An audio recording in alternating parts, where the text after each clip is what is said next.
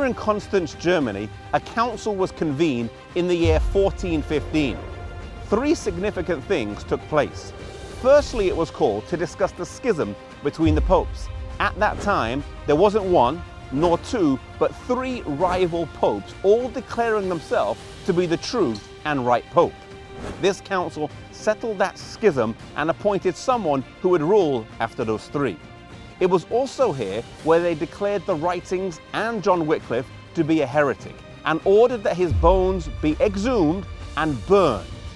It was also at this council where John Huss was ordered to appear to defend his teachings.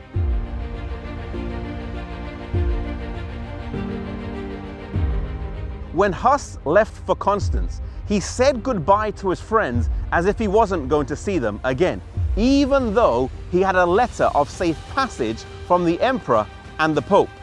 Soon after arriving here in Constance, by order of the pope and the cardinals, he was thrust into prison. This building behind me, though today a nice hotel, was one of the places used to imprison John Huss whilst he was here in Constance.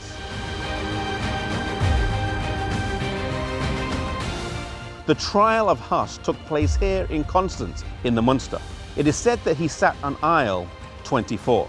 He was asked if he wanted to recant, to which he said he would prefer death over recantation.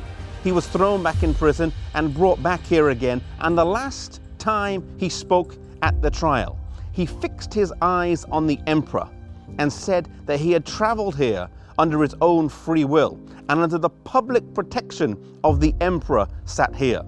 It is said that when everyone's eyes turned on Sigismund, that his face turned crimson red.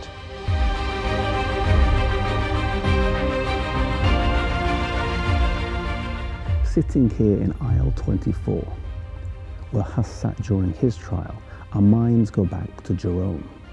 When Huss left for Constance, Jerome told him that if he heard of any misfortune, he would come and help right away. Hearing of his imprisonment, he left and travelled down here, but without a safe passage. On arriving in Constance, he realized there was not anything he could do, and so he headed back to Prague, but he was captured on the way and brought back here to Constance. Some people wanted to kill him right away, but they put him in prison where he almost died for lack of food. They wanted to keep him alive. They realized that Huss's death hadn't accomplished very much, and so they wanted Jerome to recant. He was left in prison for about a year in terrible, terrible conditions, suffering from doubt. He eventually renounced the teachings of Wycliffe, he renounced the teachings of Huss, and pledged to adhere to the Catholic faith. He went back to prison, but the council was not done with him, either wanting more blood or wanting a fuller and broader surrender of faith. They called him again, but this time he renounced his former recantation. He asked to address the House, and this was denied, but he remonstrated and was given the opportunity to speak. He stood up and pledged his support of Huss and the influence he had had on his life, and he went on to say, Of all the sins that I have committed since my youth, None weighs so heavily on my mind and cause me such poignant remorse as that which I committed in this fatal place, when I approved of the iniquitous sentence rendered against Wycliffe and against the holy martyr John Huss, my master and my friend. Yes, I confess it from my heart and declare with horror that I disgracefully quailed when through a dread of death I condemned their doctrines.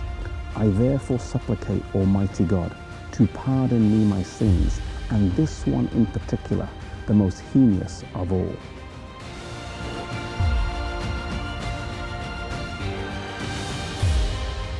One thing we learn from the story of Huss and Jerome is that although at the end of his life Jerome fell away, he then came back. Maybe you have fallen away in your walk with the Lord. Maybe you've backslidden. Maybe you've done things that you wish you had never done. Jerome was once strong in his faith and fell away, but at the very end, he came back. There's always time for us to come back to God. If you've fallen down, the most important thing is that you get back up and renew your acquaintance with the Lord. Maybe today if you've fallen away, you need to renew that acquaintance with God again.